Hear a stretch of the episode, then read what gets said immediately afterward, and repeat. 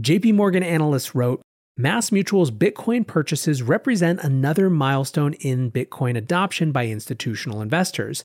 One can see the potential demand that could arise over the coming years as other insurance companies and pension funds follow Mass Mutual's example. When you have not only these big nine figure buys, but influential analyst groups like JP Morgan connecting the dots to the long term, who knows what could happen next? Welcome back to The Breakdown with me, NLW. It's a daily podcast on macro, Bitcoin, and the big picture power shifts remaking our world. The Breakdown is sponsored by Crypto.com and Nexo.io and produced and distributed by Coindesk. What's going on, guys? It is Monday, December 14th, and today we are talking about JP Morgan analysts discussing 600 billion in potential new Bitcoin demand. First up, however, let's do the brief. First up on the brief today, the first vaccine is here. Last week, the US approved Pfizer BioNTech's COVID 19 vaccine, and today the first doses started being administered. The first people to get the vaccine, obviously, are frontline healthcare workers, and this is incredibly excited even though there are still a lot of challenges, most notably getting people to actually take it. Also, how long it takes to produce and roll out to everyone. Still, the head of the US government vaccination drive said up to 80% of the population could be given the shot by next summer. I think it's worth noting just how remarkable a thing this is in terms of how fast this came together. It really shows the potential of how much extra capacity we have, and frankly, it should make us think about what we can achieve with true moonshot efforts and focus, and I mean that both in terms of the science side and on the elimination of bureaucracy side. Markets are of course very happy about this. The S&P 500 halted a 3-day slide and was up almost a percent at the time of recording. Nasdaq jumped more than 1.3%. Now, part of that bullishness is of course the vaccine, but in the short term it's also about stimulus. A bipartisan group is introducing a 908 billion pandemic relief bill, although it could still be ways away from getting approval through Congress. What's more, the Electoral College is slated to officially elect Joe Biden president today, which ends one of the last remaining questions of instability for markets. Next up on the brief today are IPOs the new ICOs. Last week, DoorDash and Airbnb IPO'd to absolutely insane results. In a Wall Street Journal article titled Sizzling Tech IPO Market Leaves Investors Befuddled, they noted that DoorDash went up 86% in its trading debut and Airbnb more than doubled a day later.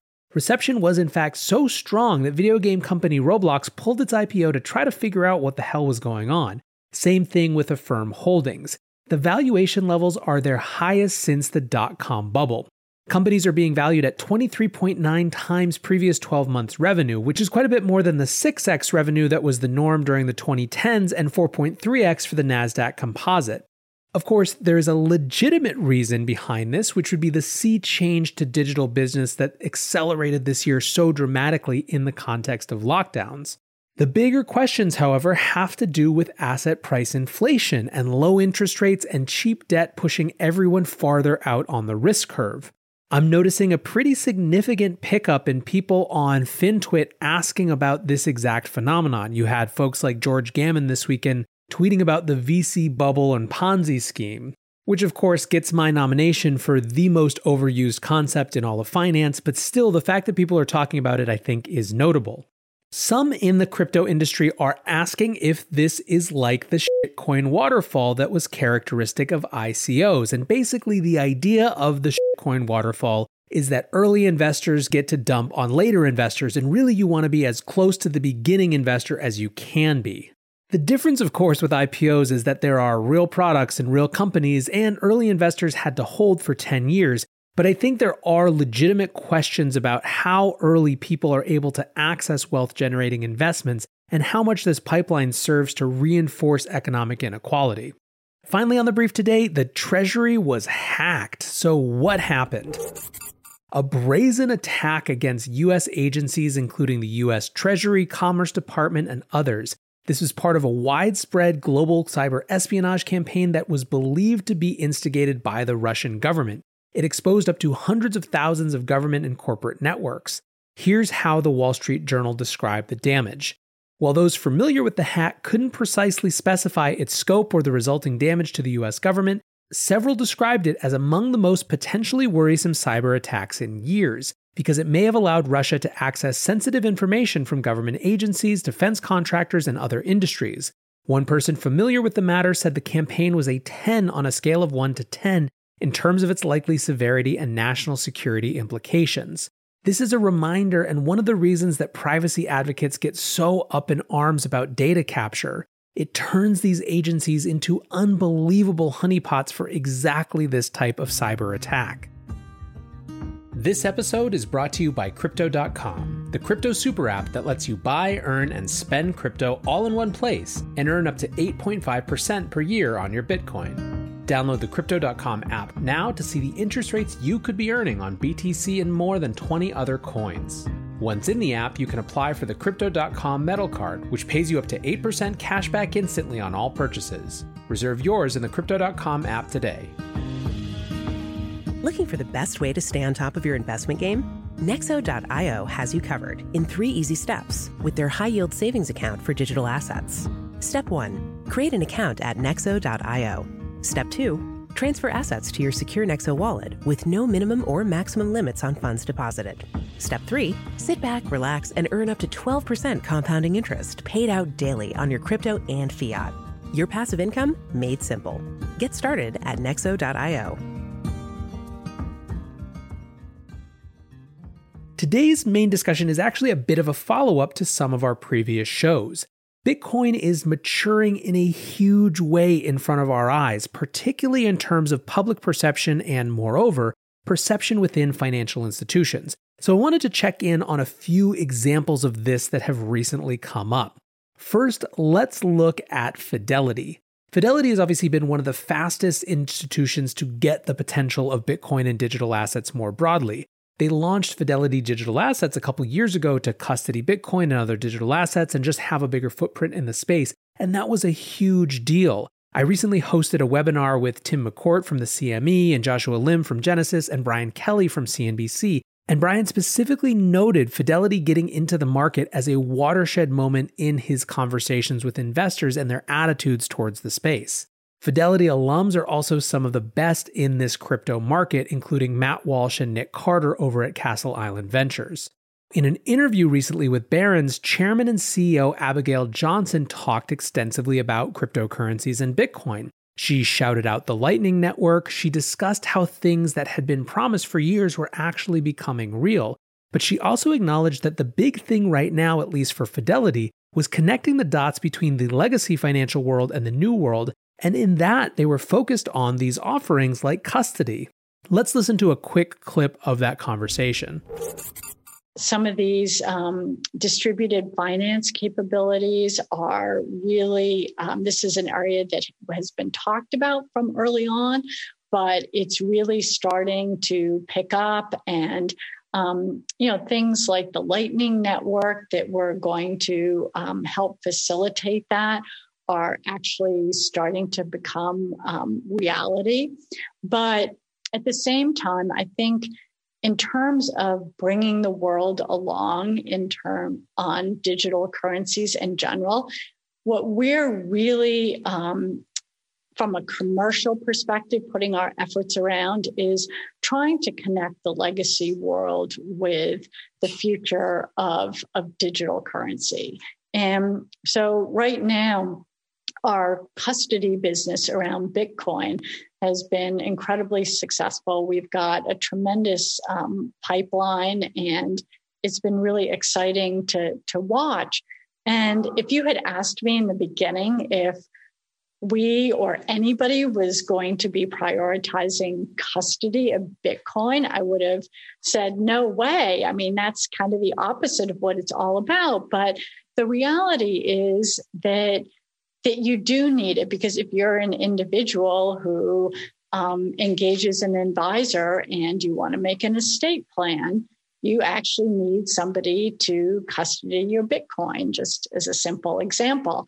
So, building those on and off ramps around um, facilitating trading between fiat currency and cryptocurrency is um, is something that's happening now, and I'm glad it's moving along. And so you kind of have those two ends of the spectrum the connecting to the legacy world and the really new advanced um, thinking that's that's going on. Another perma bull in the crypto space, but who also has a large footprint in regular traditional finance, is Chamath Palihapitiya. I actually read his 2013 piece on Bitcoin a couple weeks ago for Long Read Sunday, but it seems like he's updated his thesis a little bit. He was recently in a conversation with Howard Lindzen on Howard's podcast, and I'm just going to read a few quotes about how Chamath is thinking about Bitcoin right now. I've tried to temper my excitement. I do think that I'm going to become a little bit more vocal around my support for it. I was an early owner, I've owned it for a very long time. I think my dollar cost average is $120, something like that. My first purchase was $80 and I stopped purchasing at 130. I think it's a hedge. I always viewed it as a sort of schmuck insurance against exactly this orthodoxy that you just talked about. But I think in other countries it's more than a hedge. I think it's becoming a principal mechanism of value storage and exchange. I'm going to spend a little bit more time now. I kind of set it and forget it. A bunch of my coins went to a bunch of different companies to stand up a bunch of different businesses for them, lending, ETFs, trading, etc. Because I didn't want to own the coins, I just wanted shares because it was easier for me to tax structured shares but I'm going to pay a lot more attention going forward, and I'm going to make this one of these four or five things that I now become an expert in again. Chamath went on to also discuss the macro backdrop, saying the level of intermingling between fiscal and monetary policy, I've never seen that before. I think we won't really know what that hangover feels like for another decade. The thing, obviously, that's the most exciting about that to me is that line I'm going to pay a lot more attention going forward, and I'm going to make this one of those four or five things that I now become an expert in again. Chamath, consider this your open invitation to the breakdown, and we will do our best to help you get there. Not that you necessarily need it. Last up, though, let's talk about a response to the mass mutual buy that we've talked about on the show over the weekend. For those who haven't listened to my show, NYDIG, the New York Digital Investment Group, helped Mass Mutual, a 169 year old insurance firm, buy $100 million worth of Bitcoin. MassMutual, as part of the deal, also took a $5 million stake in NYDIG. This is significant because this is a very different risk profile than other types of institutional investors. Indeed, the language that we use around institutional investors is way too imprecise. Mass mutual and high net worth individuals are lumped all in this same category, but really represent totally different risk profiles.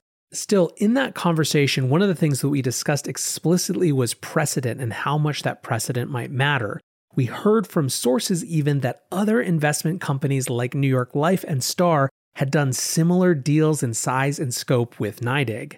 The precedent question is key and was the key discussion of a JP Morgan analyst note from last week. JP Morgan analyst wrote, MassMutual's Bitcoin purchases represent another milestone in Bitcoin adoption by institutional investors. One can see the potential demand that could arise over the coming years as other insurance companies and pension funds follow MassMutual's example. If pension funds and insurance companies in the US, Euro area, UK, and Japan allocate 1% of assets to Bitcoin, that would result in additional Bitcoin demand of 600 billion, the strategist said. The cryptocurrency's current market capitalization is about 356 billion today.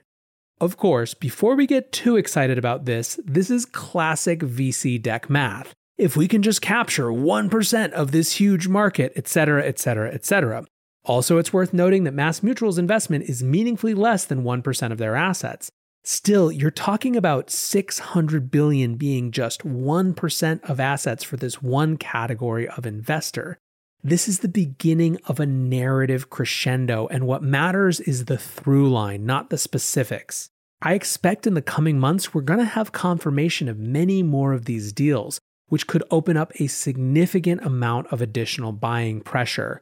And remember, this is the asset class where the more expensive it gets, the more that people want it. When you have not only these big nine figure buys, but influential analyst groups like JP Morgan connecting the dots to the long term, who knows what could happen next? Anyways, guys, I hope your week is off to a great start. I appreciate you listening and hanging out here. Until tomorrow, be safe and take care of each other.